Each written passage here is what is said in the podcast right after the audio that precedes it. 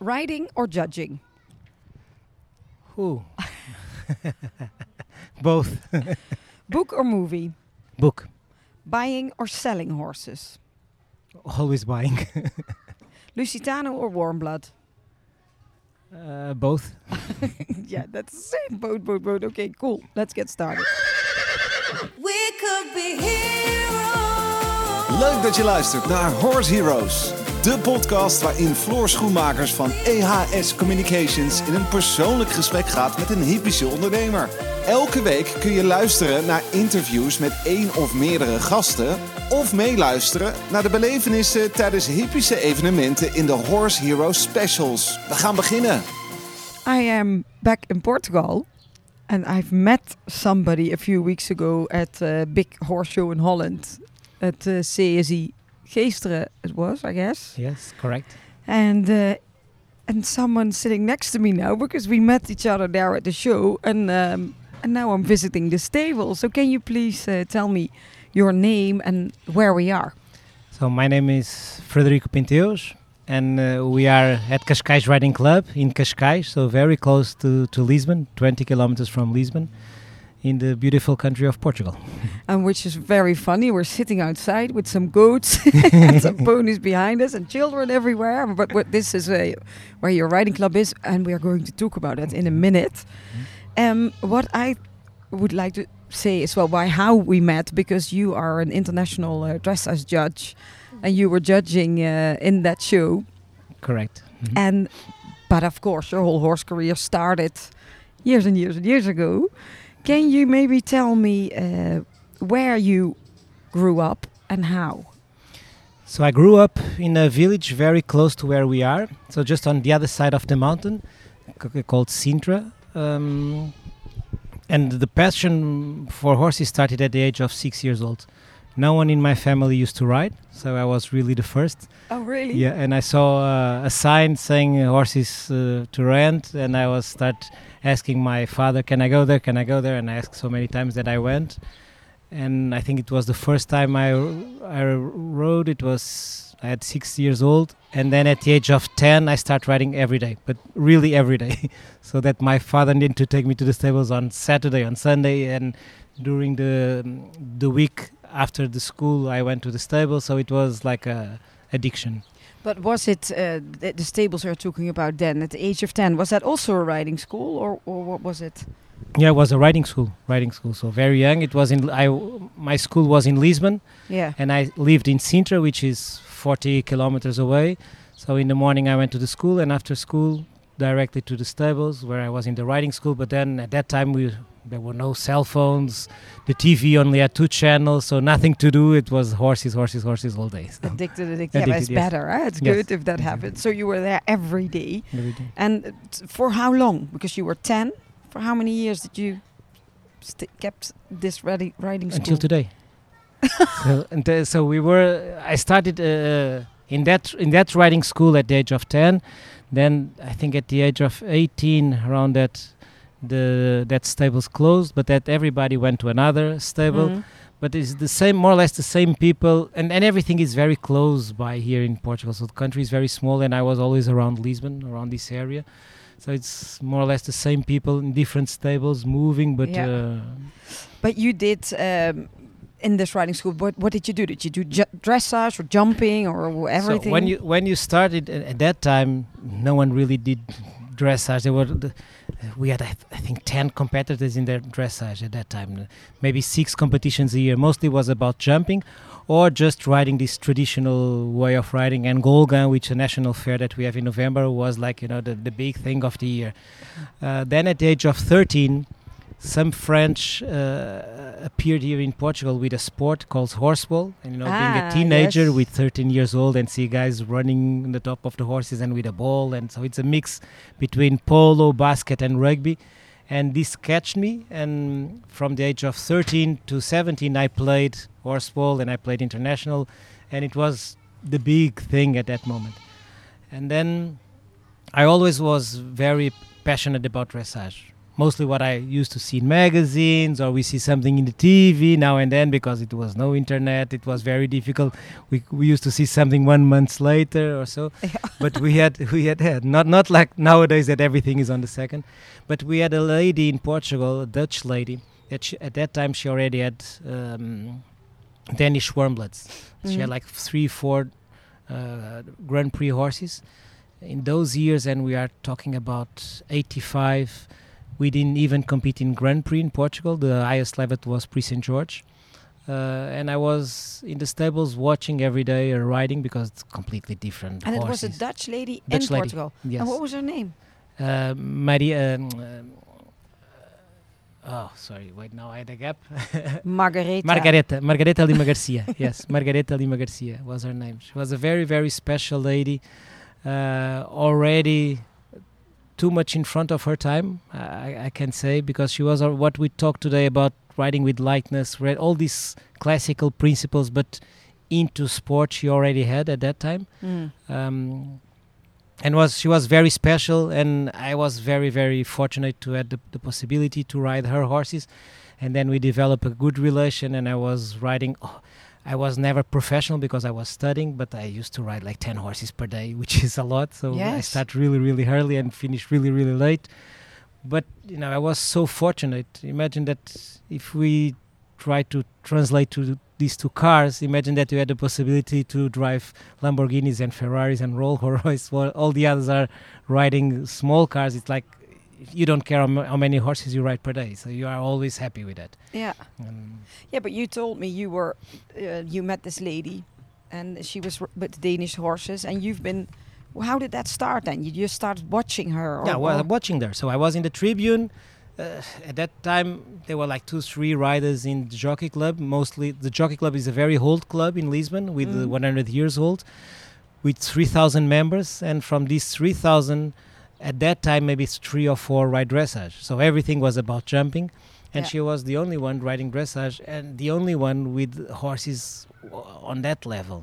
Yeah. the- so the horses need to be no, normally shipped by the horses already trained and they need to be comfortable. So imagine you have the best of two worlds you know these athletic horses but comfortable with good character. She always want horses with good character not not difficult ones. So it was a privilege. No, normally you don't have these possibilities. So it was really a privilege.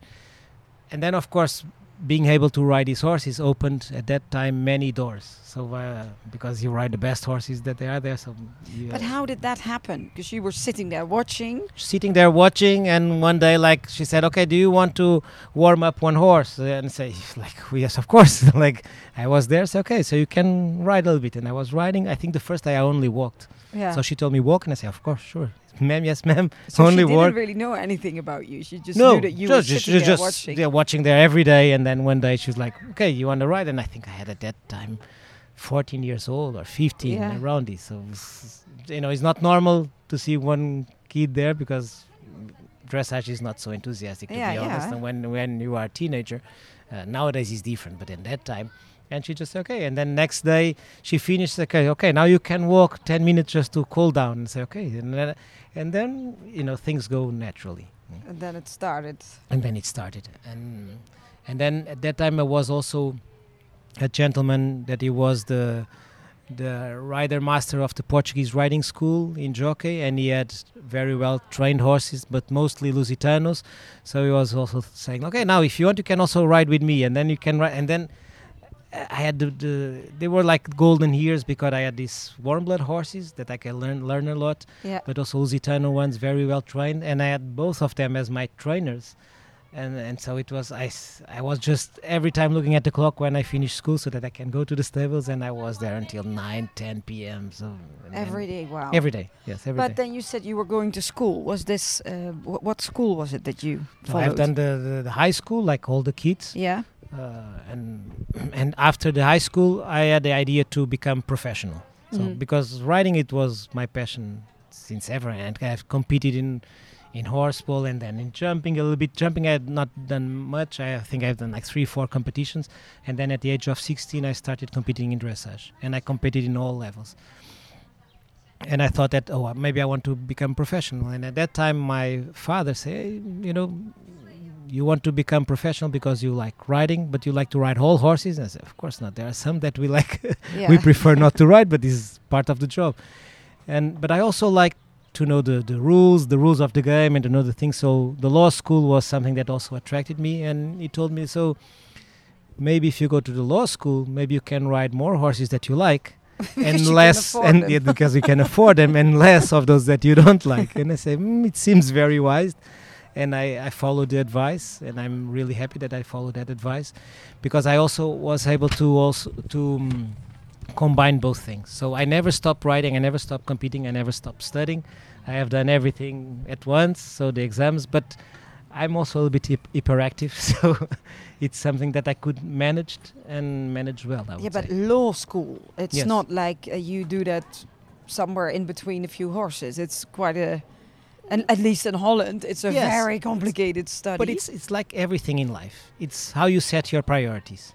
If Yeah. this is your pri- priority, then you will dedicate all your time, all your passion, all your energy to that. If it's not your priority, then it's always difficult. And uh, to me, I could not only do law, I could not only write. So when I only write, sometimes I feel a bit the intellectual challenge. Mm. And of course, nowadays things are m- much more different than they were 25 years ago. Um, but if I only do uh, the stuff at the office and the law, I, I miss the part of the nature, the animals. So the combination, it's what it really works for me. yeah. And how long did you do this study? How old were you when you started? So I've, I started at the university at the age of 18 and I finished at the age of 25. So I've done like everything in a row, no, not losing any year, nothing. No. No, also because for me it will be important that I had more time to write. Yeah. So I didn't want to spend time. So it was like um, one thing. I, I went to all the classes, so I never missed classes unless there was a competition. Then I could not go. But unless I was always in the classes, also take notes, studying, uh, and and because I was there every day, I didn't need to study so much at home. And you know, in the university in Portugal, you don't need to go to attend the classes. If you want, you go only for the exams Mm. but then it's much more difficult. But if you are there, if you attend every day, if you study a little bit every day, then it's easier. Easier, you know, it's a way of, of Wow, I mean that's uh, uh, an impressive story that you did Mhm. this and then all the writing and the competing. Mhm. But then you finished at the university. Mhm. So then you were a lawyer. Yes. And then what did you do? So and then I start working, and then my day was leaving a, uh, home at 6 a.m., arriving at the stables at 6:45, ride the first horse, sometimes two horses, take a quick shower at 8:30, 8:45, and at 9 being at the office. At the office from 9 in Portugal, the office are normally long hours. uh, and stay at the office until six or seven. Then after to the horses again to the stables, ride one or two horses more, and finish around 9, 10 p.m. and back home. Oh my God! So you but you really did start. You did work as a lawyer for a long time. yes, I, I'm still working as a lawyer. So uh, Now you're yes. still working as a yes, lawyer. yes, that's my job. This is just my hobby. This is all your hobby. This is only my Oh, hobby. I'm, get surprised again. I really thought this is all what you're doing now professionally. No, so I work as a lawyer. I worked two two years in a law firm. Then I joined a company in the industry, uh, in the construction industry, where I worked for uh, 16 years. Yeah. Uh, I worked f- four years in one company and then two year, 12 years in another one. In the last five, I was responsible for the international projects, so also having to travel sometimes abroad, which in the which make me that for a few years I could not compete so much, but I could ride still. When I was here, I always ride. And in 2018, I moved to a um, to a autom- to the automotive industry Mm. to Continental, a tire uh, company that is mostly known about tires. And um, I'm still head of labor relations there. And so I start my meetings at, because we have one hour time difference, I start my meetings at seven or eight. And around five, I can be here at the stables. And then still, uh, you also have a family and children, and, And I uh, have uh, a wife and, and two kids, yes. Hmm? And um, I'm I'm thinking, do we already go to the judging part? Or I'm, I'm also curious because you said you've done the competing and and lots of levels and uh, different disciplines as Mhm. well. What was the, the the highest achievement for yourself you've done in competing? So the highest achievement it was I had a Lusitano horse that I started the age of thir- uh, three years old, and he was very very weak. And uh, this was around the year 2000.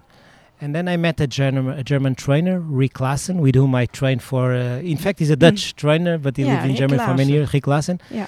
Uh, so he was my mentor for many years. And I uh, approached him, and my goal was to teach one flying change to this horse because the horse was very, very weak. Yeah. And you know, after a few years, this horse was competing at Grand Prix, and he always teach me that like, uh, don't say that your horse is good or is bad. Is what you have, so you need to take the best out Yeah. of it. And so I always learn to work with what I have, Yes. and this is what it taught me in a in a very good way because every horse that we receive, it was like a new challenge, and like we're going to make it. We just need to find a way, and it will work out. Uh, and this was a big achievement. Also, in 2007, I competed in the um, in the in the World Championship for young horses in Verden Yeah. Oh yeah. with a Lusitano. Yes, of course, the score was not nothing special, but for me, it was like being here, competing, and being able to go to Germany and compete there. But I also competed a lot in Germany, mostly in regional shows, because in summer I used to send the horses, two or three horses, to Germany to Rick Lassen's place. Mhm. And then during three, four weeks, we competed from Thursday to Sunday in all the shows, doing as much as possible.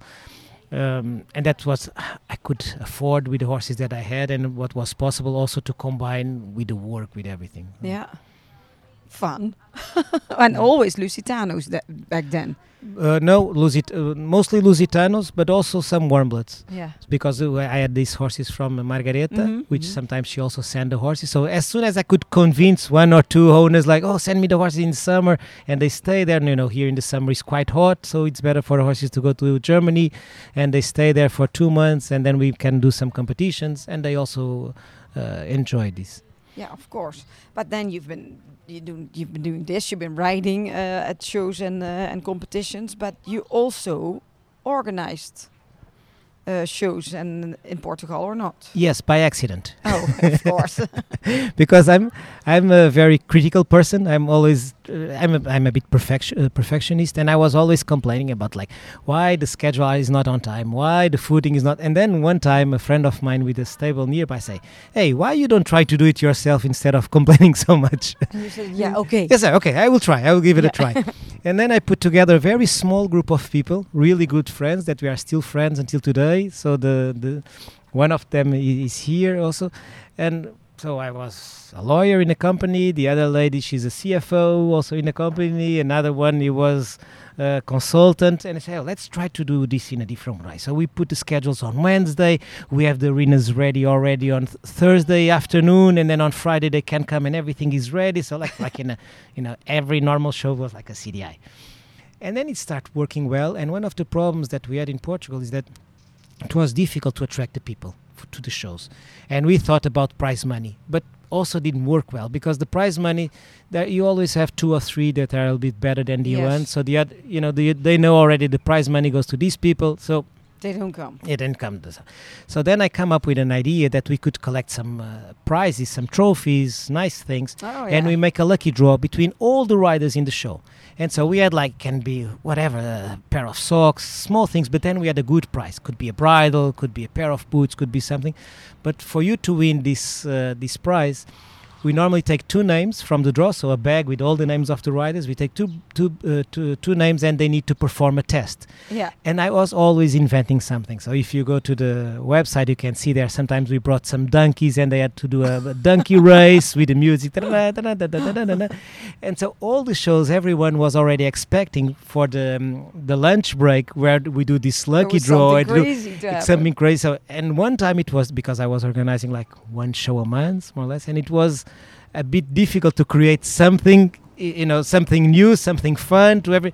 But this generated uh, the people were having fun with dressage and Yeah. every coming all together, and that's why I started with things, and then you know you just every time try to do something better, and then you develop a software to have the online results and. eh, and you just see what the others are doing and you try to do the same the Yeah. better one and and that's how we went and then i was organizing i think more or less for 10 years shows mostly national then also appeared some international shows but not just organizing but also supporting others because one thing in portugal is that we are a very small country Yeah. And to do a CDI, it's very difficult to, um, or to do a good show that we want to bring uh, foreign riders is very difficult because we are an extreme of Europe, and one, one, no one will come here just for a show. So if something goes wrong with a show in Portugal, is not the show A or show B, is the shows in Portugal. So this is how it will be connected. Or uh, you know, if you have a bad show in Germany, they say, "Oh, this show in that city is not good," or, or in Netherlands. In Portugal, it will be like connotated as the country. So I was also supporting all the other uh, organizations in the way that we, as a whole, could do better. Yeah. And I think in, in the past years we were quite successful with some shows in the beginning of the year because we realized that it's not possible to do international shows uh, after April because then you have many shows in Germany, in the center of Europe, all over. But in, in the beginning of the year, so January, February, March, we already have temperatures here around 16 degrees, 18 degrees, good weather. And if we had two or three shows in a row with good judges, with good facilities, maybe we could attract some foreign riders. And this happened this year. Uh, one organization organized the first four-star CDI. We had 23 riders in the Grand Prix, which for us is a lot. Yes. Mm, so Yeah, but I mean that is uh, quite a lot. If that's also Yeah. foreign riders uh, included. Huh? Yeah, but to do that, you need to, you know, even if we are all together in the same direction, we are too small. Yeah. So you need to have everyone in the same boat, everyone in the same direction, and you know, in small countries, sometimes this is not easy. But I think more and more, also the new generations with more open mindset, that this will come or this will be better. Yeah, now you make me curious, of course, about the judging because because is that the similar story like that somebody told you if you can do better then do, do it yourself, just like the events. Yeah. How did you it really? No, why I bec- why I became a judge? Yeah. It was very easy. So I was performing, and I, I didn't see many eights in my test sheets. And I say, why the hell you don't give me any eight if the scale goes till ten? And then I joined, um, and and then someone told me, so probably you should go to a education seminar or something to learn about Yes. this. So okay, so I'll go. and you know, also I was this was '98 that I joined. I also had this mindset. That's what I told you. I always loved a little bit the law school because it's about to know about the rules of the game. Yeah. And I joined that um, that uh, education uh, session, and then I made the exams, and then I became a judge. And in at that time, we're talking '98. The dressage committee was very very small, so you need to do a little bit of everything. You need to to to wear all the hats. So you were judging, and then you change clothes, and you were riding, and then you change clothes, and you were training. Because it was a small community, so everyone had to help and do a little bit of everything. Yeah. Nowadays, it's a bit different, huh? or a lot different. Mm, The, the, the shows have many more riders. Then you already have this. If you are uh, judging, you cannot ride, you cannot No. compete, you cannot train. So it's completely different from that time. But the way that I start judging was about this. Was about I. I was curious. I want to understand why uh, I don't see higher marks. So what Wh- is why missing? didn't you? Why didn't you see higher marks? Do you remember? Of course, because the quality, everything. You go there, say, say, okay, it's okay, it's good. But uh, if your horse has no quality, you cannot go for a nine if you are performing well, because above eight, we are already talking about quality, and uh, so Yeah. it's it's what it is. And so you can understand a bit more when you are sitting there. Yeah. So where, where, when you have, because when you see a horse performing that you can say like, wow, this is a very good piaffe. But then comes one that perform even a better one, you need to go higher in the marks. And if it comes a better one, it, it goes high and high. So it's always a bit relative. You need to see in comparison and what is a 10 for a canter. And now Mm-mm. nowadays we know a horse that canter for a 10, a horse that canter for a, or walk for a 10 or, or trot for a 10. And then you have this image and say, okay, if you are close to this with no mistakes, then I think this is a 10. Yes. Hmm? Yeah, but I mean, when you started in uh, in in '98 and, and being a judge for the dressage shows, uh, you said it was already different than what you're doing now. Now you're an international four Yes. star. No, it's completely different. So Yeah. was, But I uh, mean, the whole road to become, because I know a little bit in Holland, also from Maarten van der Heijden, how difficult it is to become a judge that level.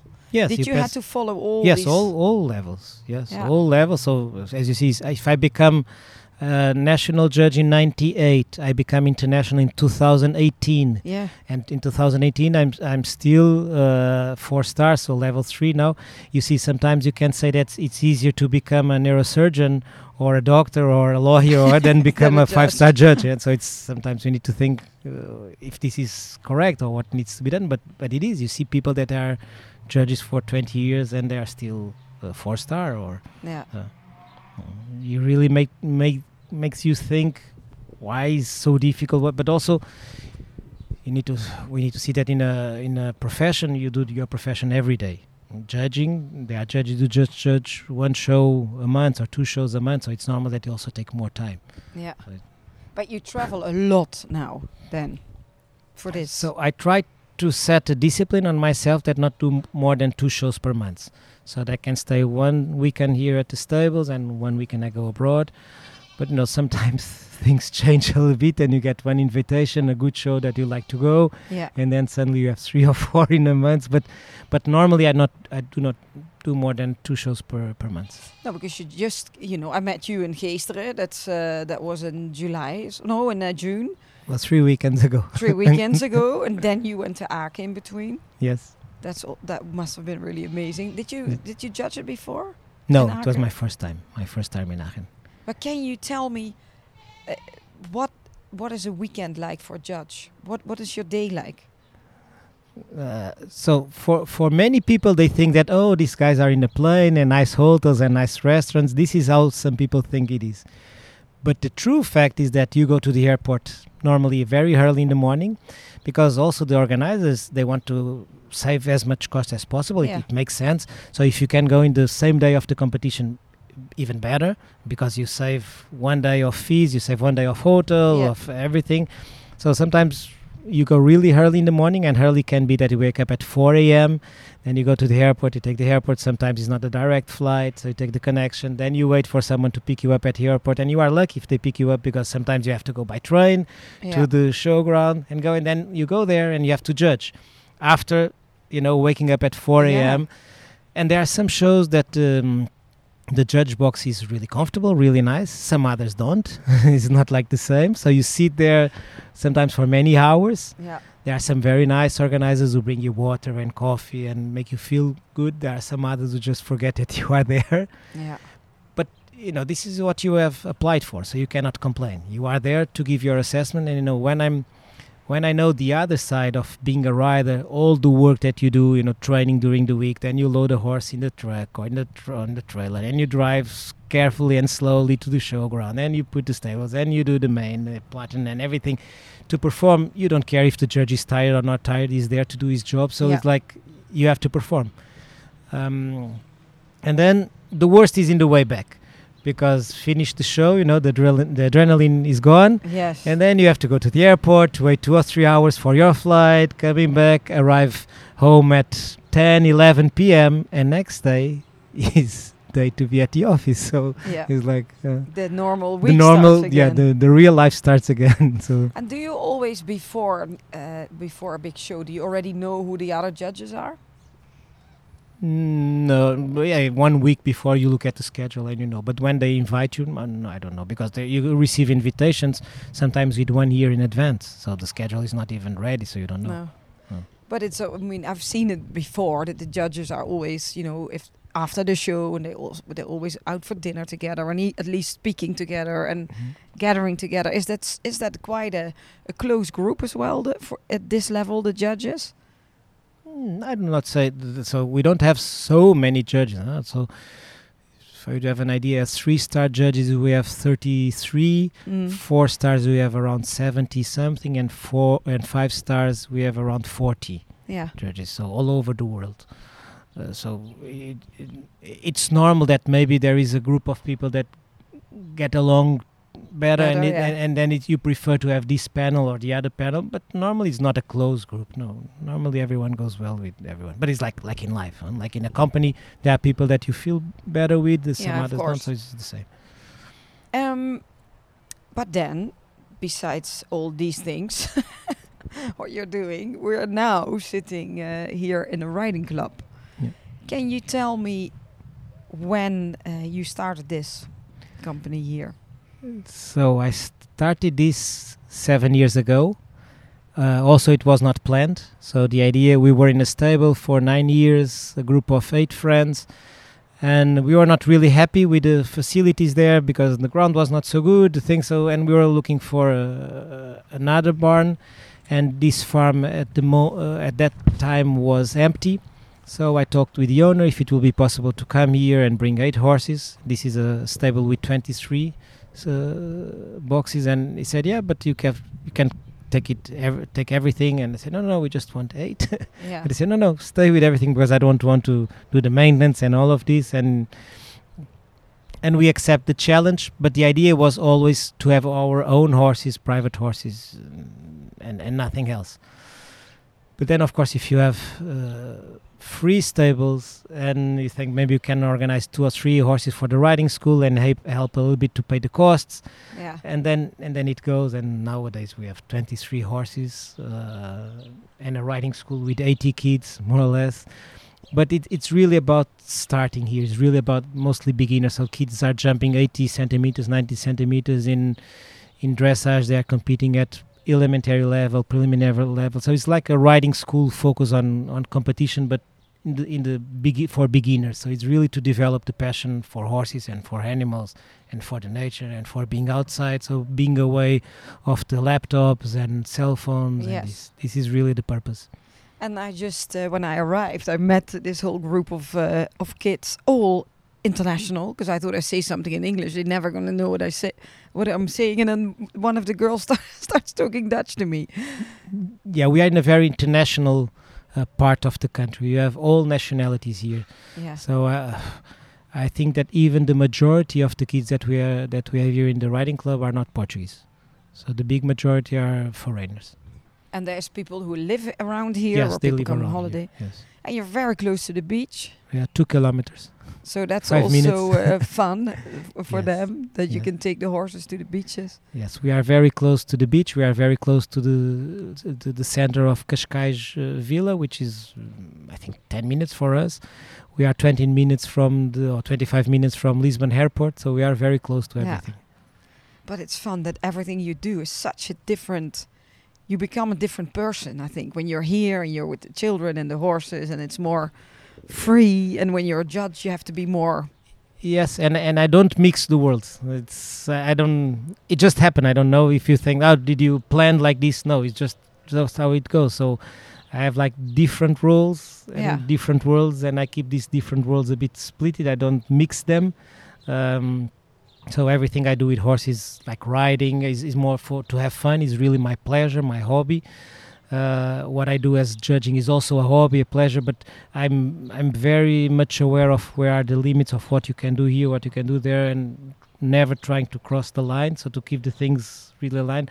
Also with family, sometimes it's not difficult to combine the things. You know, when you are going judging abroad and out to do it with the family, and I say, "Do you want to come with me?" And sometimes they say yes, sometimes they say no. But also the kids are my my kids. One is he, he has he's turning 14 the other just turned 17 so they are in the age that they also appreciate to stay on Yeah. their own with Yeah. their friends um, but the plan it's a little bit that in the future we can see you know to to, to meet other horse people around the world and see different traditions different cultures and, you know one thing with horses is that horses really connect people Yes. like like Yeah. you see here today Yes. and uh, I can tell that more or less everywhere in the world we have a contact of uh, a person that, and mostly it's related to horses. Mm. Yeah. And even uh, often it happens that in my professional life, I met people through horses that if I try to meet through the professional w- way, it will be much more difficult. Yeah. So um, Yeah, it's true, but because you speak the same language yes, exactly. in the horses. and you have the same passion. and you so, uh, understand and it's yeah. always i think um yeah that also now this that, that it's just nice to see and what, and what someone else is doing in another country and Mhm, exactly. it's good, it's good to see And you know, horses we can we are addicted, so we can speak about horses for hours. yeah very very annoying for people around Yeah, us no. but is your uh, your wife and your children do they also like uh, like horses So my wife, she loves horses. yeah She born in Mozambique, but then she moved to Swaziland, so this is close to South Africa, and she made all her education, riding education, in South Africa. So very much the British style, and she's, Yeah. she loves to jump. So she doesn't. She likes to see dressage, but like you know, always a bit critical about dressage, boring. Right? Yeah. but she loves to jump and she knows everything. She every weekend she's following all the shows all around the world, and she's jumping 135, 140. Oh. Uh, yes, she's jumping quite well and riding really well. Uh, my two kids, they love animals. They really love animals. The, the oldest one can tell you everything about any animal, what he eats, how many years he lives, uh, everything. You know, he spend hours in front of the TV watching National Geographic. But they are a bit activists, so they are the way like if you like uh, horses, why do you ride them? So they never they rode when they were kids, but after that they said no. But they are close to the animals. They, they are here, but not really riding. And are they uh, the same like you? What do you mean? Being a lawyer, being a judge, being a writer, having a writing school. Uh, so they have they event. are, you know, they have the same mother and the same father, but they are very different from from the other. So the oldest one is more intellectual, more about arts. He Yeah. draws. He spends a lot. Of, he likes to read. The youngest one is more about sports. He's doing. He's playing basketball, doing skating, taekwondo. He's now in a taekwondo lesson. I have to pick him up in two hours, and Ah. so it's it's more about being outside and sport. So they are quite different. good. Also good. Mhm. Um, I didn't ask you this before, so you have to think of, it now when I'm asking you. Because also a part in the podcast is always music, and Mhm. then I play a part of a song, what is an important song to you, or uh, what has a special memory, or what makes you feel good, or whatever. Can you uh, think of a song which is special to you? Yeah, I, I, I- can tell you a song that is special for me because I like. But you need to know that I love many s- songs. So in my iPod, I have around sixteen thousand musics with twelve playlists or fourteen playlists that I prepare to the shows. That it goes a little bit with the mood. um, so there are many songs that they are special, but there is one song that I think is very special because uh, if we think deeply in what the song says, i i in fact, it could be so easy that is the, the, the song um, Imagine. So it's it's, it's Imagine. really yeah, Imagine. It's really a very special song. But was the, is it just because of the lyrics? Mostly because of the lyrics, because it, eh, we make the things much more complicated than they are, and that's why when we we work with horses, we work with animals, we see that things can be so much easier. We just need to be down to earth and really understand the values and what is really important. Yeah. And sometimes we are running and chasing things and creating stress for many things that are not really important in life. And just later on, we realize this. Most of the times when we lose something or someone. Yeah, that's true. Mm. When you become uh, older and wiser, as they say. and um, we're going to listen, of course, to a bit of uh, this song. Imagine no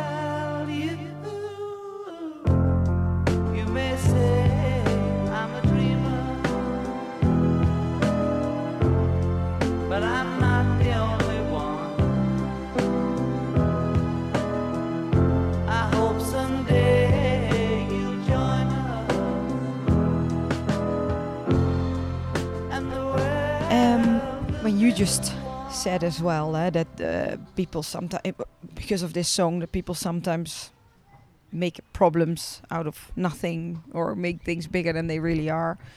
Then there's also, of course, a big discussion about uh, the whole horse welfare thing. Mhm.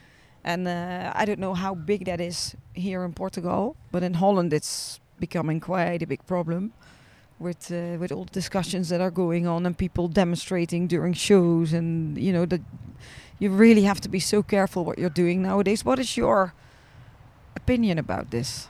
So my opinion is that every time we that we polarize a topic, we are always wrong. Doesn't matter if you are against or if you are in favor. If you polarize, it's never the the right approach. So we need to start the discussion from a position of balance. Mm. So to understand what we agree and what we disagree and why. And when and often I think the, the discussion is not well placed because normally we say, oh, the people who defend the welfare and the riders. And I don't see anyone that defends more the welfare of the horses than the riders, or, or can say than I. Huh? I don't buy a pair of shoes every six weeks, and my horses have new shoes Yeah. every six weeks. You went around here in the stables and you saw we have a walker where they go in the morning for an hour. We have a Vibro uh, a Vita floor where Yeah. they go for 50 minutes. They have paddocks where they are. They have dentists. They have osteopaths. They have chiropractors. And when I have a pain, you know, I take a pill and I, yeah, and I you still think, go oh, and, uh, tomorrow will be fine. Yeah, it's so- true. It's of true. course, people can say, yeah, but you you you can decide on yourself, and the horses cannot decide.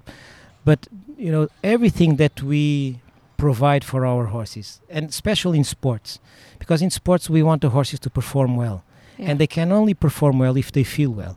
Even especially in dressage, where you have to assess the, the suppleness, the physical and mental suppleness, the contact, the, the impulsion, the collection, the everything. This just happen if the horse is really an athlete. And so Yeah. as an athlete, he also needs to feel well because if he's tense, he will not perform.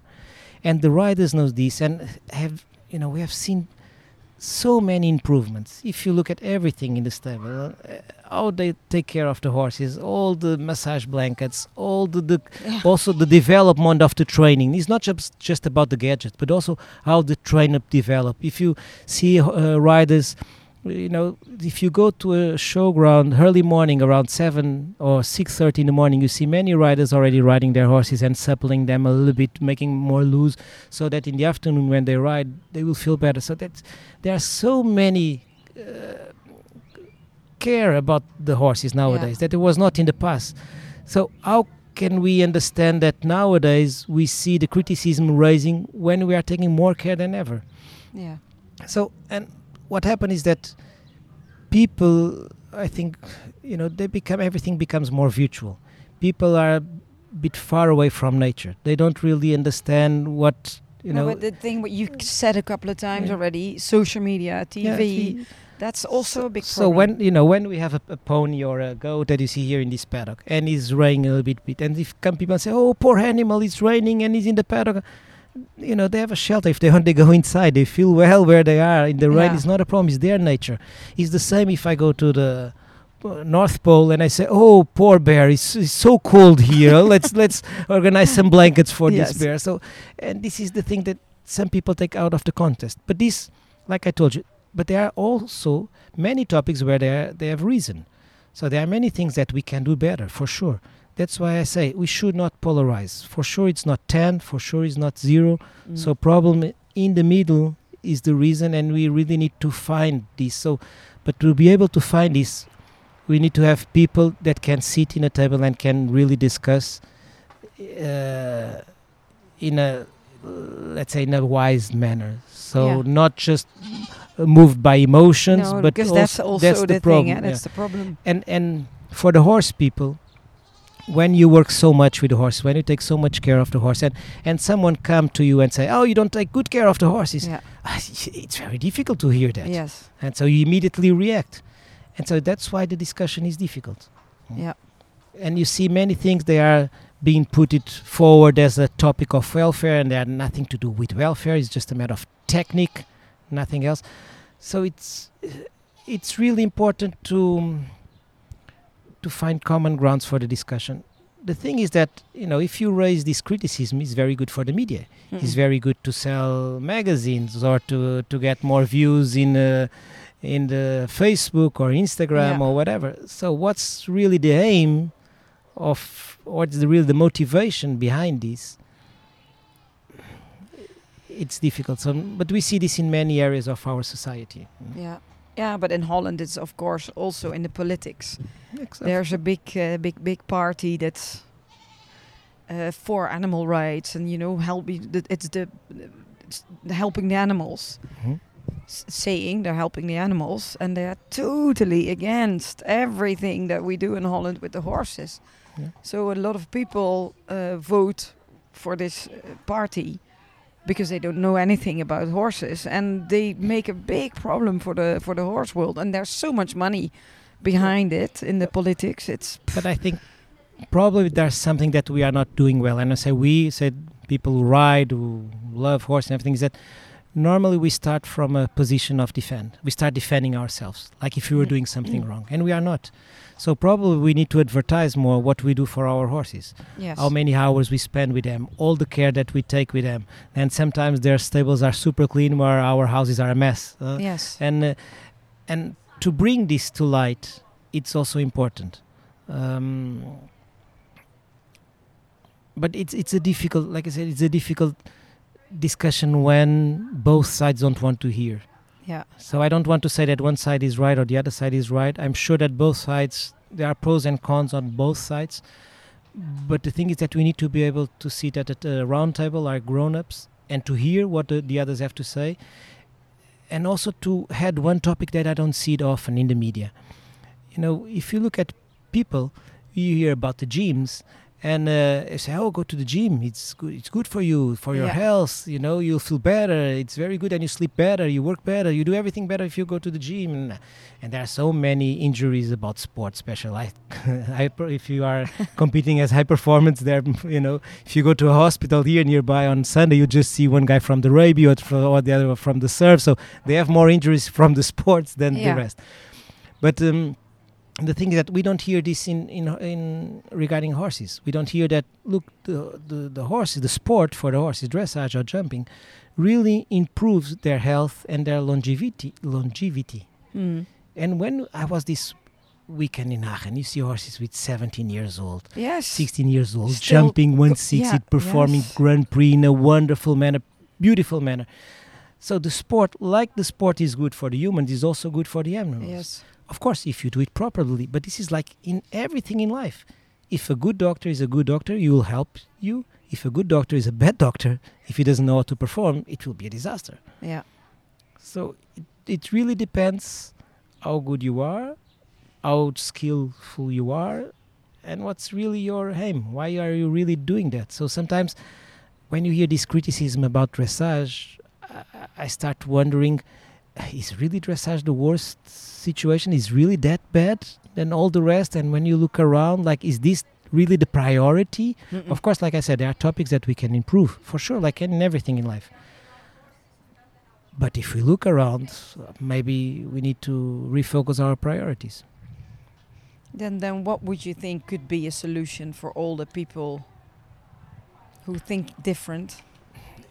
It's very difficult because I think it's a a trend in society. Yeah. So when everyone is concerned, you, you see nowadays the, this the the young kids, the, the the problems with the mental health. You know, the, the the young girls want to look like superstars with all these filters in the this Photoshop and everything. The kids want to look like Superman and everything Yeah. because all this fast and consumer society and everything. That's why I said one purpose of these tables is to connect the, the kids with the nature. With the animals again. Yeah, and and you remember I said that sometimes it's so easy and you make it so complicated, so difficult. Yeah. We go in a long journey to just realize that what we are looking for was really next to us, and and so I think nowadays the way that the society itself, the the society that we are developing, the the level of the problems that we are creating here in Europe.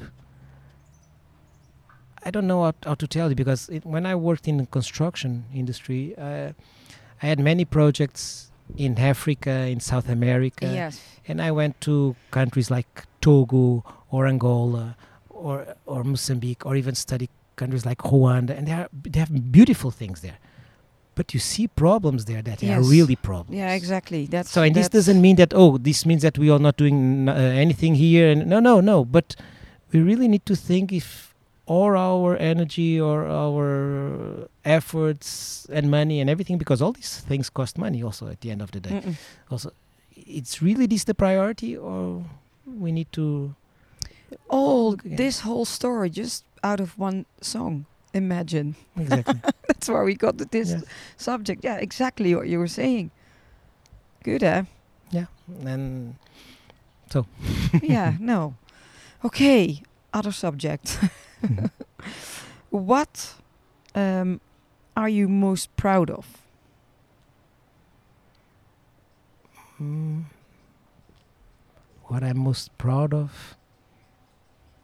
So I'm I'm really proud of helping others to succeed. Mm-hmm. So when uh, you see sometimes you hear people say, "Oh, we, uh, this guy cannot." Uh, let's for example say, "Oh, this guy cannot be a." Easy example for us. Cannot be a dressage judge because you know his background he doesn't and then you help and then he succeeds and then he's good in what he's doing that makes me proud. Or when someone says oh he cannot ride because he's completely untalented and, and like like I told you in the beginning what is important is really to understand what's your priority. Because no you know inexperience is the only problem that goes away with time. If you are if your priority is really what you choose and you are really willing and committed to work for it to dedicate your time your energy uh, on that you will succeed. And so sometimes uh, people who don't have the opportunity because they are blocked. And so to give the opportunity in different areas can be as judging or as riders or even at the office. You know i have um, at the office i was working in a, pro- uh, a project called human rights due diligence. And the idea is really that to give the same conditions everywhere Yeah. uh, in the company. It Doesn't matter if you are working in Germany or if you are working in Ecuador or in Malaysia. So it should mean the same to everyone. Mm. And this is when you can do that and you, you see that a small thing that you have done uh, somehow make the other make people's life change. Yeah. easier, then it's really proud for me. And I'm not, you know, when you say, oh, achieving this or achieving, of course, like last weekend I went to Aachen, it, it was, I felt super proud to be there. you Yeah, know, of course. Everyone want to go there and being there. And you try to pass unnoticed because as a judge, I I think that if you pass unnoticed, it's already good. Like, oh, I didn't make any mistake, nothing. So I'm super proud of that. But, but at the end of the day, it's like, okay, okay, it's one more achievement in this pathway, but it's nothing that I would say like, oh, I'm really proud of myself. I'm more proud when I can do something for the others. It's Yeah. really where I, something that really makes me feel good. Yeah, but if you go through your whole career, that's actually what you've been doing in every every part of it, with the events, with the judging, with the riding school. So it's good. But it, it's my passion. So Yeah, it's, but it's, it's it's like if I, I would not know how to do it in another way. So if you say, oh, would you think to do it differently? You wouldn't know. I wouldn't know. Even if you say if you go back, do you will change something. Then I need to think a lot and say probably not because No. I also don't know. You know, you cannot live two lives and choose the best one. So No, you no. don't ever know if you change something what will happen after. No. So I, I'm proud with what I have achieved in uh, having a family, having a riding club full of kids here, in being able to judge big shows, uh, in being supporting my federation, supporting the FEI, and not really supporting the sport. That Yeah. at, at the end of the day is what I really love. And of course, with my background, being a lawyer, being always um, working in big structures, big companies, of course, this is a, a certain gives me a certain leverage to discuss some topics. Yeah. Yeah. True. and also being, you know, being able to work in different areas, especially this construction industry, which is really tough in so many different countries, gives you the the, the um, how do I say, gives you the conscience that is not really uh, wrong or right. Things are different, and you need to understand this difference, and you will find always good things everywhere in the world. Mm, Yeah.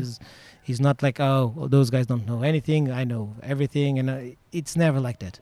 So there is always learnings, always good experience, and you can collect. Yeah.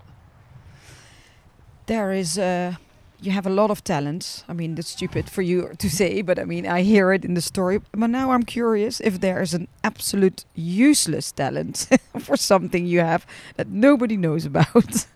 Useless talent. I don't know. No, honestly, I'm not a very talented person. No, I just do what I what I like. Know, if if you say oh talent, I would love to to learn how to play piano, but it's terrible. I don't, No, but I want to know useless Mm. talent. Maybe No. you're a very good uh, uh, dancer or something.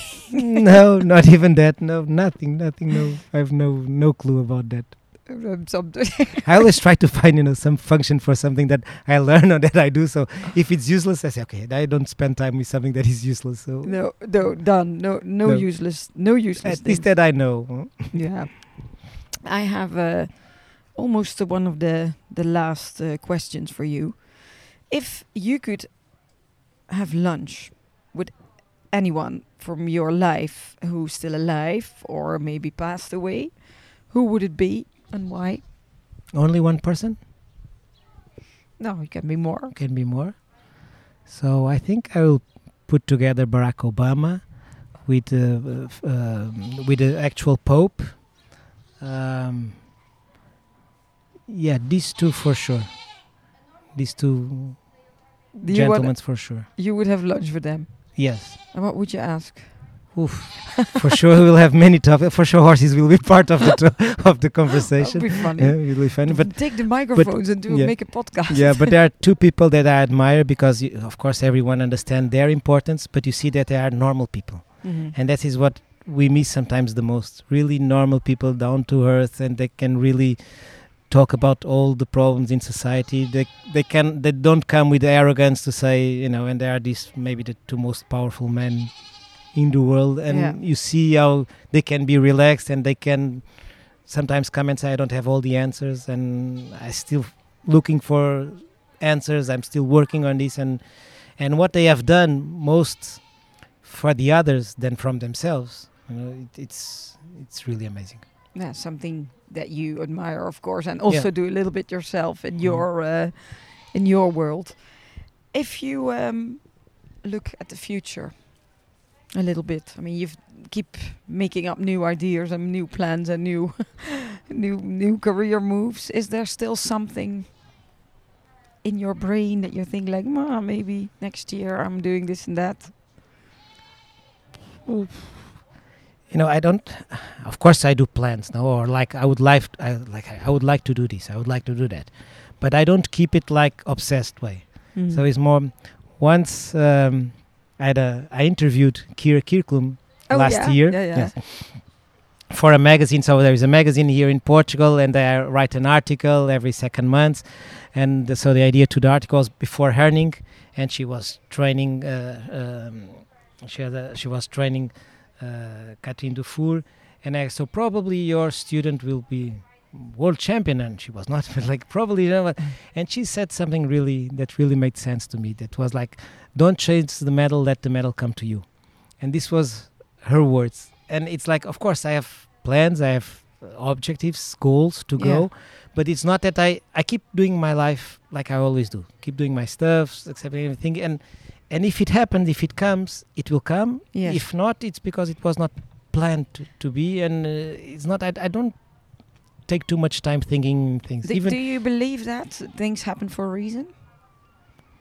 I think that yes, of course, it's not that like that we sit here and we expect that things come to us. It's not this. No. But I believe that if you are uh, loyal to, to to the good values, if you do your things correctly, the, the things will come. I believe Yeah. that.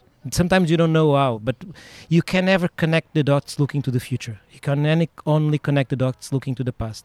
And Mhm. when you look back, you see, yeah, this happened because this day I accept to be there. This day I've done this, this, that. And of course, if you do the right things right, it will come. And I was I wanted to ask you, do you have a nice advice for the listeners? But you actually just gave it, Yes. so that was good. Frederico, I really want to thank you for your time Now, thank And- you for being here. It was my uh, pleasure to receive you here in our humble club. in your very nice club with all the animals. And if people want to know more about you or the riding club, where can they look? Oh, they can look to the riding club. They can look at uh, the website, so kashkaisridingclub.com. And about me, there's not not much to know about, but you know, I'm very approachable. So any show next to you, or you know, chatting is not my problem. it's No. something that I like to. And then, but uh, by the riding club, they could find the website, and it's maybe on Instagram, the things. Yes. If people ever come around and want to visit, Mhm. is this also? Uh, is it an open uh, venue? If people Yes. are around, that they can come and have a look. Yes, it's an open venue here, so it's a, a riding club for everybody. Mostly focused on kids, Yeah. so starting really to ride, but also uh, adults who want to have an experience or want to go for hacking. So we have the, the teachers from the writing school here and everything prepared to receive them well, for sure. Thank you very much. Then uh, I normally always close the, the podcast with thank you for listening and, uh, and until next week. Can you close it in Portuguese? Say that in Portuguese. Thank you for listening. Of course. Muito obrigado por nos ouvir e até à próxima semana. yes, obrigada. Obrigado.